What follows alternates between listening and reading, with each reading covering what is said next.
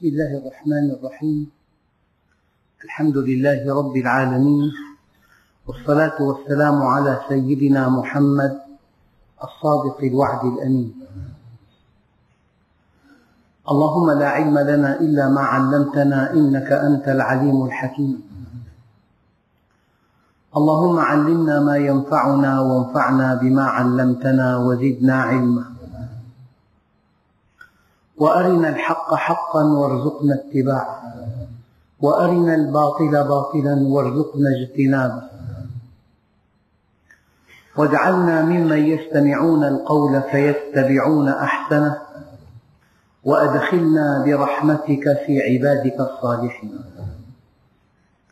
أيها الإخوة المؤمنون مع الدرس الثاني والأربعين من دروس سورة آل عمران ومع الآية الرابعة والخمسين بعد المئة. وقد وعدتكم أن أشرح لكم بفضل الله وعونه قوله تعالى يظنون بالله غير الحق ظن الجاهلية. ولأن حسن الظن بالله ثمن الجنة. ولأن الإيمان كله حسن ظن بالله. ولأن الإيمان كله أن تظن بالله خيرا وأن تصفه بأسمائه الحسنى وصفاته الفضلى فكم من كلام يطرح بين المسلمين يؤكد جهلا بالله عز وجل وسوء ظن بالله. فهؤلاء الذين كانوا مع النبي صلى الله عليه وسلم ظنوا بالله غير الحق ظن الجاهلية. ومن أجمل ما قرأت حول هذه الآية. من كتاب زاد المعاد كلام طيب مناسب جدا أن نقرأه كلمة كلمة فهذا الدرس له طبيعة خاصة. سأحاول أن أقرأ وأشرح ما في كتاب زاد المعاد للعالم الجليل ابن القيم حول هذه الآية. يقول الإمام الجليل وقد فسر هذا الظن الذي لا يليق بالله سبحانه وتعالى. فسر هذه الآية بأنه من ظن أن الله لا ينصر رسوله وأن أمر هذا النبي سيضمحل وأنه يسلمه للقتل فقد ظن بالله غير الحق ظن الجاهلية. كتطبيق عملي. من يقول الآن المسلمون انتهوا لأن كل قوى الشر تحاربهم كل قوى الشر تلصق أشد التهم بهم ظلما وعدوانا. فقد ظن بالله غير الحق ظن الجاهلية. الله جل جلاله لا يتخلى عن دينه ولا يتخلى عن عباده الطيبين الطاهرين. يعني قد يقع مثلا عمل من قبل إنسان غير مسلم ينسب إليه فقط. أما إذا وقع العمل على يد مسلم ينسب إلى إسلامه هكذا ظلما وعدوانا. من ظن أن الله سبحانه وتعالى لا ينصر رسوله وأن أمره سيضمحل وأنه يسلمه للقتل فقد ظن بالله غير الحق ظن الجاهلية. ومن ظن أن ما أصابهم يوم أحد لم يكن بقضائه وقدره. يعني الله عز وجل خلق وترك. خلق قويا وضعيفا وتركهم وشأنهم فالقوي يأكل الضعيف والغني يمتص دم الفقير. ومن ملك من الدنيا حظوظا عالية تمتع بالحياة وحده. واستغل الآخرين كل شيء وقع أراده الله. لا يمكن أن يقع في الكون شيء لا يريده الله. إنه دائما تستوعب خطة الله خطة أهل الدنيا. هم يضربون ويسفكون الدماء ويقتلون ويغيرون. لكن لو لم يكن الله مريدا لهذا ما وقع؟ كل شيء وقع أراده الله. لذلك اعتقدوا هذا الاعتقاد الصحيح لكل واقع حكمة. أكان الموقع أحمقا أم عاقلا؟ خيرا أم شريرا؟ ما دام الشيء وقع فقد أراده الله. ولحكمة بالغة بالغة. ما دام هذا البناء قد تهاوى فلحكمة بالغة بالغة بصرف النظر عما إذا كان الذين فعلوا هذا على حق أو على باطل. اعتقد هذا. كل شيء وقع أراده الله. وإرادة الله متعلقة بالحكمة المطلقة. وحكمته المطلقة متعلقة بالخير المطلق. ومن ظن أن هذا الذي وقع بقضاء الله وقدره ولكن لا حكمة له فقد ظن بالله غير الحق ظن الجاهلية. والله أيها الإخوة هناك كلمات يتلفظها العامة هي الكفر بعينه. يقول لك الله بيعطي الحلاوة للي ما له دراس يعني الله مو حكيم. هذا كلام هو الكفر بعينه. من ظن أن الله لا ينصر رسوله من ظن أنه يتخلى عن رسوله وبالتالي يتخلى عن المؤمنين من ظن أن هذا الذي وقع ليس بقضاء الله وقدره.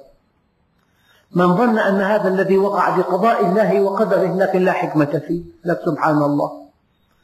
يأتي المسلم بجهل شديد يصف شيئا غير مقبول ويقول سبحان الله هذا الذي وقع. يجب أن تعتقد أن الذي وقع وقع بقضاء من الله وقدره. من ظن أن الله عز وجل لا يتم أمره يعني في أثناء الهجرة أبيح دم النبي ووضع مئة ناقة لمن يأتي به حيا أو ميتا فلما تبعه سراقة وكان يطمع بالمئة ناقة قال له النبي عليه الصلاة والسلام كيف بك يا سراقة إذا لبست سواري كسرى ما معنى ذلك؟ معنى ذلك أن النبي عليه الصلاة والسلام واثق أنه سيصل إلى المدينة لأن الله لا بد من أن يتم أمره ولا بد من أن يؤسس دولة ولا بد من أن تنتشر هذه الدعوة في الآفاق. والله وصلت إلى أقصى مدينة في العالم شرق جنوب سيدني بأستراليا. رأيت فيها المساجد ورأيت فيها جالية إسلامية. وإذاعة قرآن كريم دروس العلم تنتشر هناك. قل سبحان الله هذا مصداق قول النبي يبلغ هذا الأمر إيه؟ ما بلغ الليل والنهار. أي مكان على سطح الأرض فيه ليل ونهار ستبلغه دعوة رسول الله صلى الله عليه وسلم. إذا لا بد من أن يتم الله رسالته. ماذا قال الله عز وجل؟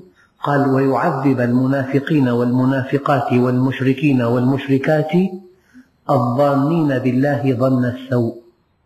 وكل واحد الآن بيقول لك المسلمون انتهوا. لأن كل قوى الشر ضدهم. الله جل جلاله لا يتخلى عنهم قل هذه المقولة دائما. لا تقلق على هذا الدين. إنه دين الله. هذا الدين شأنه كشأن وقود سائل ملتهب. كلما أردت أن تقمعه كأنك تطفئه بالزيت. كلما أردت أن تقمعه كأنك تطفئه بالزيت. والزيت يزيده لهبا. اعتقد أنه ما ضر السحاب نبح الكلاب. وما ضر البحر أن ألقى فيه غلام بحجر.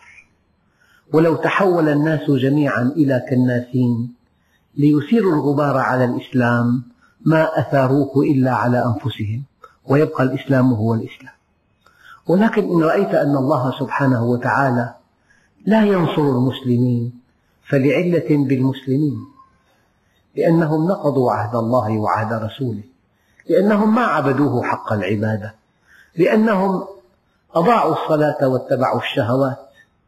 ولو كانوا كما أراد الله عز وجل لرأيتم من الآيات ما لا يصدق. ما لا يصدق.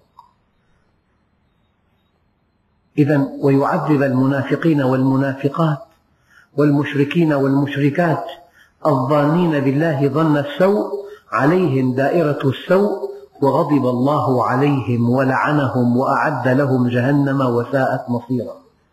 شيء خطير جدا أن تظن بالله ظن السوء. أن تظن بالله ظن السوء أو ظن الجاهلية.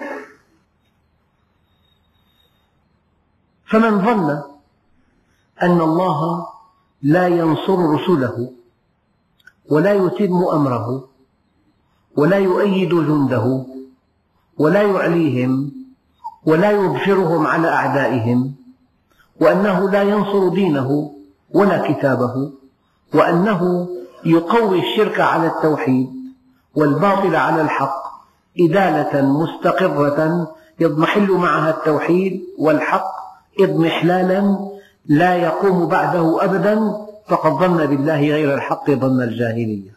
أبدا. مرة ثانية أيها الإخوة الكرام هذا الدين دين الله.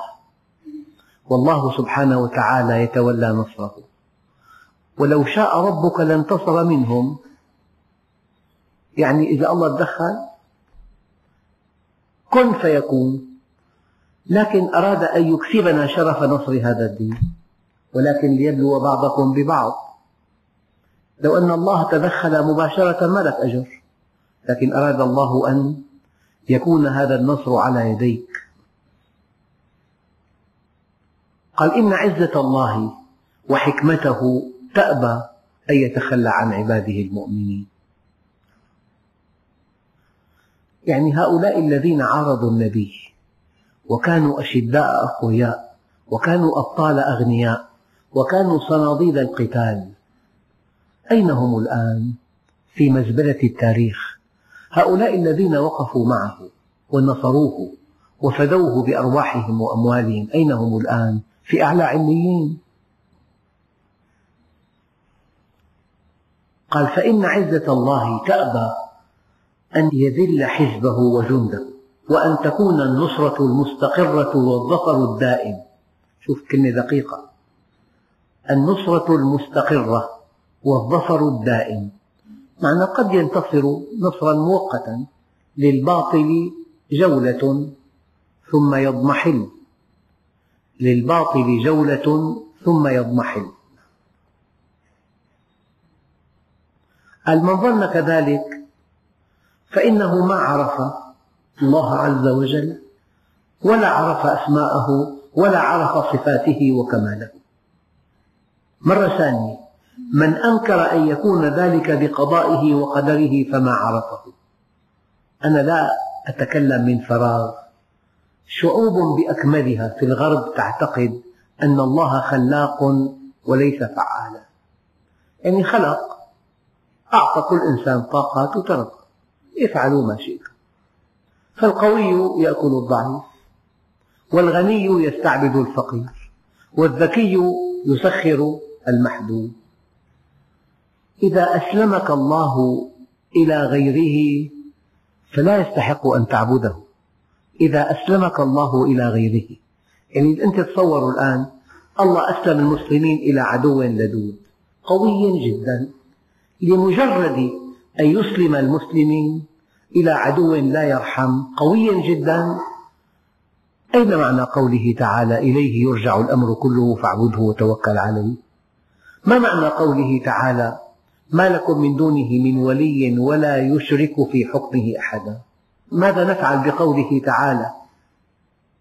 وهو الذي في السماء إله وفي الأرض إله. ما معنى قول النبي عليه الصلاة والسلام لكل شيء حقيقة؟ وما بلغ عبد حقيقة الإيمان حتى يعلم أن ما أصابه لم يكن ليخطئه وما أخطأه لم يكن ليصيبه. لذلك ليس في حياة المؤمن كلمة لو. لا تقل لو أني فعلت كذا وكذا. ولكن قل قدر الله وما شاء فعل فإن كلمة لو تفتح عمل الشيطان. ومن أنكر أن يكون قدره من غير حكمة بالغة وغاية محمودة يستحق الحمد عليها وإنما صدر ذلك من مشيئة مجردة عن حكمة وغاية مطلوبة فهو قد ظن بالله غير الحق ظن الجاهلية. لمجرد أن يا رب بلادنا فقيرة أمطار ما في تذهب إلى بلاد الغرب جنان أنهار أمطار ثلوج خيرات. لمجرد أن تقول لماذا نحن هكذا يا رب؟ فقد ظننت بالله غير الحق ظن الجاهلية. وكأنك تشك بحكمته لذلك الإمام رحمه الله تعالى الغزالي قال ليس في الإمكان أبدع مما كان. يعني هذا الذي وقع هو أمثل شيء لو كشفت الحقيقة. سيدنا علي كرم الله وجهه يقول والله لو كشف الغطاء ما ازددت يقينا. يعني يقينه قبل كشف الغطاء كيقينه بعد كشف الغطاء. يقول هذا العالم الجليل هذه الأسباب المكروهة المفضية إلى قضاء الله وقدره لا يخرج تقديرها عن الحكمة بإفضائها إلى ما يحب وإن كانت مكروهة له كيف؟ الله عز وجل يسوق لعبده مرضا عضالا لأن الله يحب عبده يكره أن يصيبه بهذا المرض لكن هذا المرض لا بد منه لشفائه من مرض نفسي إذا قد يقدر الله قدرا ويكره أن يصيب المؤمن به لكن لا بد من ذلك. تماما كأب طبيب جراح. التهبت زائدة ابنه. يضع ابنه على الطاولة ويفتح بطنه ويخدره ويستأصل الزائدة ويتمنى ألف مرة أن تكون هذه الزائدة سليمة لا تحتاج إلى استئصال. ويفعل هذا بيديه لكنه يعلم علم اليقين أنه لا بد من استئصالها. لذلك ورد في بعض الأحاديث القدسية أن الله جل جلاله يقول ما ترددت في شيء أنا فاعله ترددي في قبض عبدي المؤمن. يكره الموت وأنا أكره مساءته.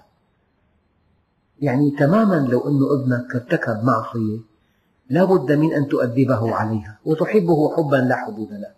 تضربه وتتألم أنت أكثر منه من ضربه. لا بد من أن تؤدبه. لا بد من أن تحدث عنده خبرة مؤلمة مع هذا العمل الذي فعله. هذا هو الأب الحكيم. هذه الأشياء التي نكرهها قدرها الله عز وجل. قدرها لم يقدرها سدى ولا أنشأها عبثا ولا خلقها باطلا. قال ذلك ظن الذين كفروا. فويل للذين كفروا من النار. الظن السوء منتشر أشد الانتشار. مرة قرأت كلمة في مجلة أنت ضعيف لأنك أخلاقي وأنت أخلاقي لأنك ضعيف. هذا كلام خطير جدا. في العالم الغربي ولا سيما في هذه الدولة العملاقة يقولون مثل عندهم كالفاتحة عندنا. أنت قوي إذا أنت على حق. القوة تصنع الحق. خذ أموال الناس بالباطل. لأنك قوي هذا هو الحق. قيل في هذه الأيام القوة من دون حكمة تدمر صاحبها. هذا الذي وقع. قوة وعنجهية وغطرسة وتجاهل لحقوق الآخرين أدى هذا كله إلى شيء لا تحمد عقباه. ذلك ظن الذين كفروا فويل للذين كفروا من النار. قال وأكثر الناس يظنون بالله غير الحق ظن السوء. فيما يختص بهم وفيما يفعله بغيرهم. تكون أنت بوضع مريح. لو أنك رأيت طفلا مصابا بمرض عضال تعترض على الله لماذا أصابه هكذا؟ ما ذنبه؟ الإنسان أحيانا يتجاوز سوء ظنه لا إلى ما يفعله الله به بل إلى ما يفعله بغيره. أنا لا أنسى أن مقابلة جرت بين أحد يعني من يعمل في الإعلام في البوسنة وبين مفتي البوسنة. قال كلام خطير. قال لا تعتبوا على الله من أجلنا. يخاطب المسلمين في المشرق. لا تعتبوا على الله من أجلنا. نحن لسنا مسلمين. نأكل الخنزير ونأكل الميتة ونأتي الفواحش ونشرب الخمر. بعد هذه الشدة الشديدة أصبحنا مسلمين. الآن أصبحنا مسلمين.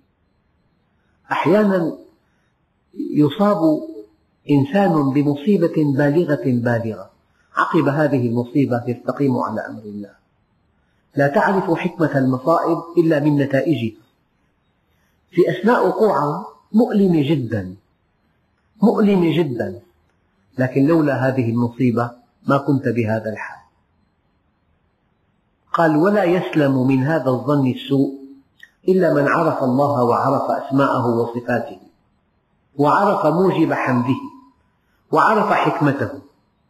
فمن قنط من رحمة الله تعالى ويئس من روحه فقد ظن به ظن السوء. فكل إنسان يقول انتهينا هذا إنسان يظن بالله غير الحق ظن الجاهلية. قال ومن جوز على الله. يعني قبل من الله أن يعذب أولياءه مع إحسانهم وإخلاصهم ويسوي بينهم وبين أعدائه. فقد ظن به ظن السوء. والله واحد قال لي كل ما دعونا على أعدائنا اليهود يزدادون قوة. إنه يظن بالله ظن السوء. لكن الله يملي للظالم ويستدرجه من حيث لا يعلم. وقد قيل إذا رأيت الله يتابع نعمه عليك وأنت تعصيه فاحذره. هذا الإنسان خارج العناية المشددة وهذا كلام دقيق. إن رأيت الله يتابعك كلما زلت قدمك عاقبك كلما انحرفت سيرتك شدد عليك فاشكر الله عز وجل لأنك ضمن العناية المشددة. يعني لو أنه طالب مثلا شكى لصديق له خارج المدرسة قال له والله أنا مرهق. الدراسة والوظائف والدي شديد جدا والأساتذة كثر ووظائفهم مرهقة والكتب ضخمة والفحوص شديدة والأسئلة صعبة ولا أنام الليل فقال له الثاني الذي هو خارج المدرسة قال له والله أنا مرتاح جدا. في الظهر باكل بعدين بلعب أنا ورفقاتي نروح على السينما. مسكين أنت. مين مسكين حقيقة؟ الثاني المتفلت. هذا شيء وهذا شيء. هذا في المدرسة. ينتظره مستقبل باهر هذا ينتظره مستقبل مظلم. فلا توازن نفسك مع أهل الدنيا. موازنة فيها خطأ كبير. أهل الدنيا أحيانا تنطبق عليهم الآية الكريمة فلما نسوا ما ذكروا به فتحنا عليهم أبواب كل شيء. حتى إذا فرحوا بما أوتوا أخذناهم بغتة. سيدنا عمر دخل على النبي صلى الله عليه وسلم وقد اضطجع على حصير وقد أثر على خده الشريف. فبكى. قال يا عمر ما يبكيك؟ قال رسول الله ينام على الحصير وكسرى ملك الفرس ينام على الحرير. هذه المفارقة ما فهمها. هذا سيد الخلق حبيب الحق ينام على الحصير وكسرى ملك الفرس ينام على الحرير. قال يا عمر أما ترضى أن تكون الدنيا لهم والآخرة لنا؟ قال يا عمر أفي شك أنت من هذا الأمر؟ قال يا عمر إنما هي نبوة وليست ملكا. أنا مالي ملك؟ هي نبوة؟ والنبي قدوة. من جوز على الله عز وجل أن يعذب أولياءه مع إحسانه وإخلاصه ويسوي بينهم وبين أعدائه فقد ظن به ظن السوء. ومن ظن أن الله يترك خلقه سدى معطلين من الأمر والنهي يعني لك ترك أناس لا أنبياء ولا رسل غافلون. الله عز وجل قال ولكل قوم هاد. لكل قوم هاد. لا يمكن أن تنقطع رسالاته جل جلاله. لكن لماذا جعل النبي الكريم خاتم الأنبياء؟ لأنه علم أن سيكون العالم كله غرفة صغيرة. والله ذهبت إلى أماكن بعيدة جدا في الأرض. كل علماء المسلمين تسمع دروسهم هناك من دون استثناء. الآن أصبح العالم قرية صغيرة قرية. أينما ذهبت؟ القرآن والسنة والعلماء والمحاضرات والأشرطة والأفلام والمؤتمرات فهذا الأمر يصل إلى كل مكان. قال من ظن أن يترك خلقه سدى معطلين من الأمر والنهي ولا يرسل إليهم رسله ولا ينزل عليهم كتبه بل يتركهم هملا كالأنعام فقد ظن به ظن السوء. مستحيل. ولو علم الله فيهم خيرا لأسمعهم. لو أنه أسمعهم وليس فيهم خير ولو أسمعهم لتولوا وهم معرضون. إن علينا للهدى. تولى الله بنفسه الهدى. وكلمة على إذا أضيفت إلى لفظ الجلالة هذا هو الإلزام الذاتي. الإلزام الذاتي. ألزم نفسه جل جلاله أن يهدي الخلق. يهديهم بالكون ويهديهم بالقرآن ويهديهم بالرسل ويهديهم بالأنبياء ويهديهم بالدعاة ويهديهم بالمعالجة النفسية المباشرة. ويهديهم بالمصائب ويهديهم بأفعاله. أبدا. ومن ظن أنه لن يجمع عبيده بعد موتهم للثواب والعقاب. يقول لك والله فلان غني شايف ليلة القدر هذا كلام في كفر. وفلان فقير مسكين راحت عليه مو شايف شيء. ومن ظن أنه لن يجمع عبيده بعد موتهم للثواب والعقاب. في دار يجازى فيها المحسن بإحسانه والمسيء بإساءته ويبين لخلقه حقيقة ما اختلفوا فيه ويظهر للعالمين كلهم صدقه وصدق رسله وأن أعداءه كانوا هم الكاذبين فقد ظن به ظن السوء. ما الذي يريحك؟ أن في بعد الموت في حياة. في حياة أبدية. يعني واحد فقير دخله محدود مجهول بالتعتيم لا أحد يعرفه لكنه يطيع الله ورسوله. وإنسان آخر كافر. من هؤلاء الطغاة الذين يكيدون بأهل الأرض. كافر جميل الصورة قوي صحة جيدة يتربع على أعلى منصب في العالم. مثلا طيب، هذا لا شيء وذاك كل شيء. العبرة بعد الموت. هذا الذي تظنه لا شيء في الجنة وهذا الذي تظنه كل شيء في النار. لمجرد أن تظن أن هذه الدنيا هي كل شيء أنت لا تعرف الله. السبب أن الحظوظ متفاوتة. امرأة وسيمة يتزوجها غني كبير وامرأة تتمنى أن تتزوج فلا تجد الزوج. ما ذنب هذه؟ هكذا خلقها الله عز وجل. لو لم يكن هناك دار آخرة تسوى فيها الحسابات إنسان تمتع بغنى فاحش أكل ما لذ وطاب وسكن في أجمل البيوت وركب أجمل المركبات وإنسان يتمنى أن يأكل قطعة لحم بالشهر لا يجدها. الآن ومن ظن أن الله جل جلاله يضيع على المؤمن عمله الصالح الذي عمله خالصا لوجهه الكريم على امتثال أمره ويبطله عليه بلا سبب. والله آلاف الأشخاص يقول لك إن أحدكم ليعمل بعمل أهل الجنة حتى ما يكون بينه وبينها إلا باع أو ذراع فيسبق عليه القول فيعمل بعمل أهل النار فيدخلها هذا حديث صحيح. له تفسير دقيق جدا. لكن يفهمه على ظاهره أن الله أحيانا يضع عبدا مؤمنا أفنى كل عمره في طاعته في النار. هكذا الجواب لك لا يسأل عما يفعل. شعال والله.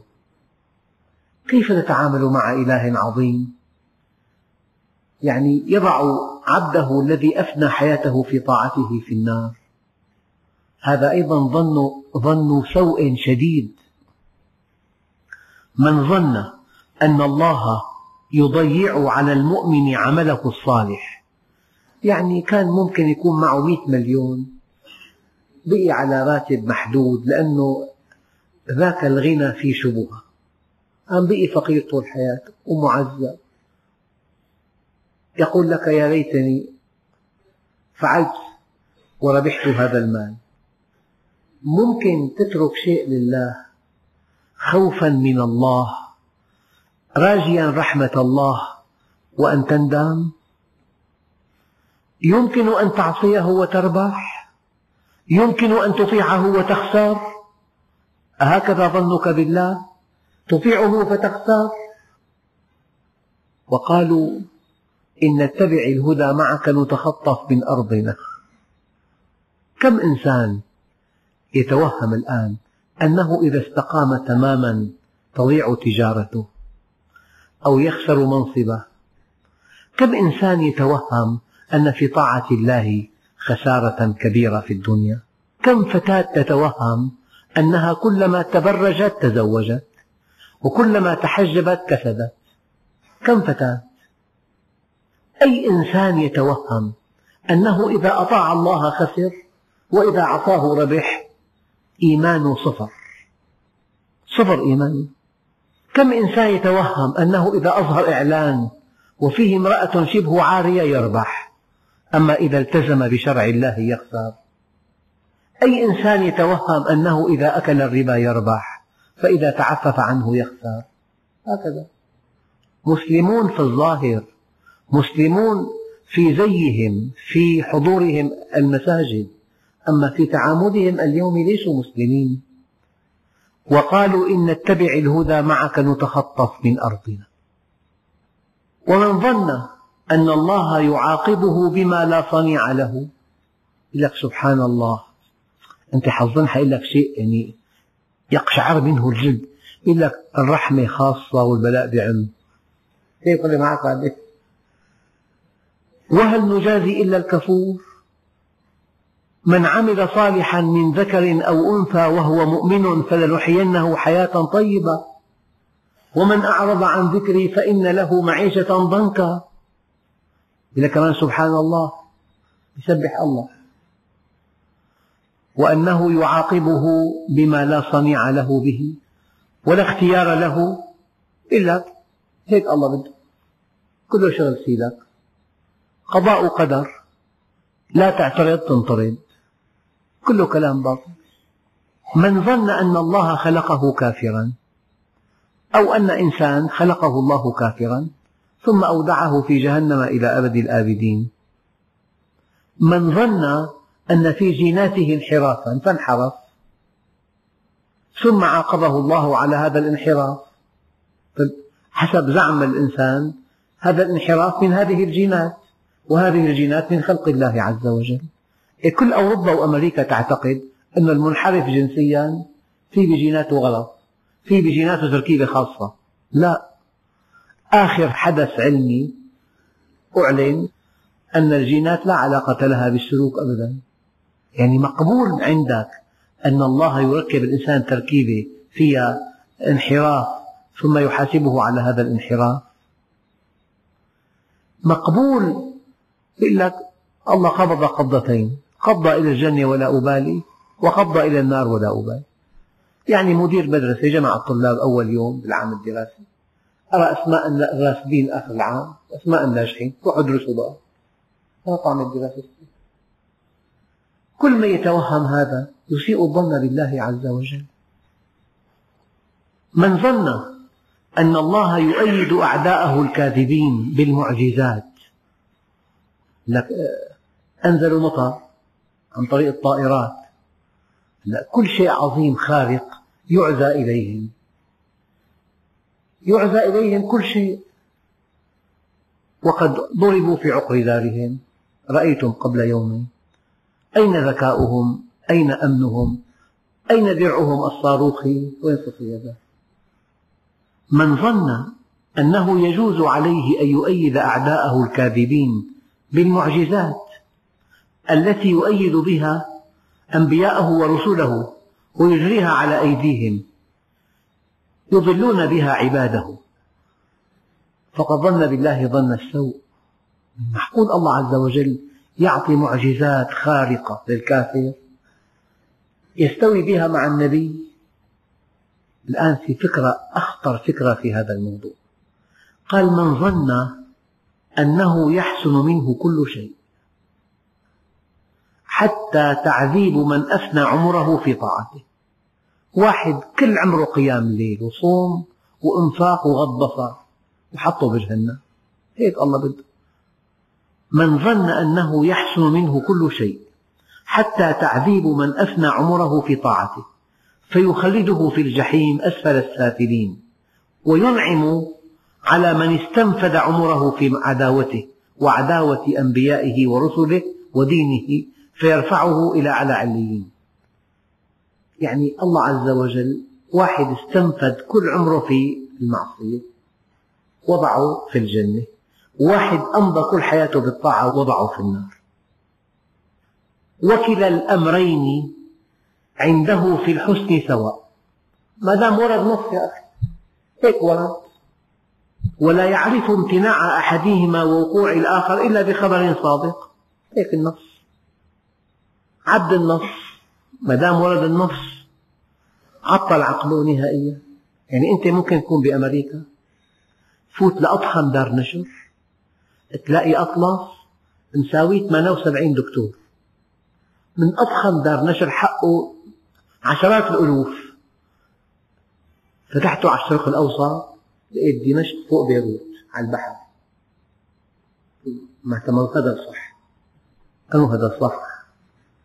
لو بتلاقي مليون دكتور ما بصدقوا أنت ابن الشام مدينة داخلية. أحيانا الواقع أقوى من أي نص. طبعا لا يمكن أن يكون النص الصحيح خلاف الواقع بالمناسبة لا يمكن. النص من عند الله لا يمكن أن يكون النص الصحيح خلاف الواقع. الواقع خلقه والنص وحيه. لكن لو كان نص مكذوب أو موضوع أو ضعيف وتوهمت أنه صحيح فصدقت هذا النص وتخليت عن قناعتك الكبرى أنت لا تعرف الله. يعني خلق كافر وقدر عليه جهنم إلى أبد الآبدين.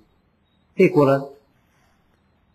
إذا كنت لا تستطيع أن تميز بين ما يجوز وبين ما لا يجوز فأنت لا تعرف الله. والله الموضوع طويل. إن شاء الله نتابع هذا الموضوع في درس قادم إن شاء الله. هذا الدرس مهم جدا. العقيدة أهم شيء بالدين وأهم ما في العقيدة حسن الظن بالله. وحسن الظن بالله ثمن الجنة وحسن الظن بالله يريحك. يملأ قلبك ثقة وطمأنينة وتفهم الأمور فهما عميقا. لكن من دون حسن ظن بالله يرتعد قلبك خوفا مما تسمع ومما يتوعد به المتوعدون. أنا عبد لله. الله لا يتخلى عني ولا يسلمني إلى أعدائي. والحمد لله رب العالمين.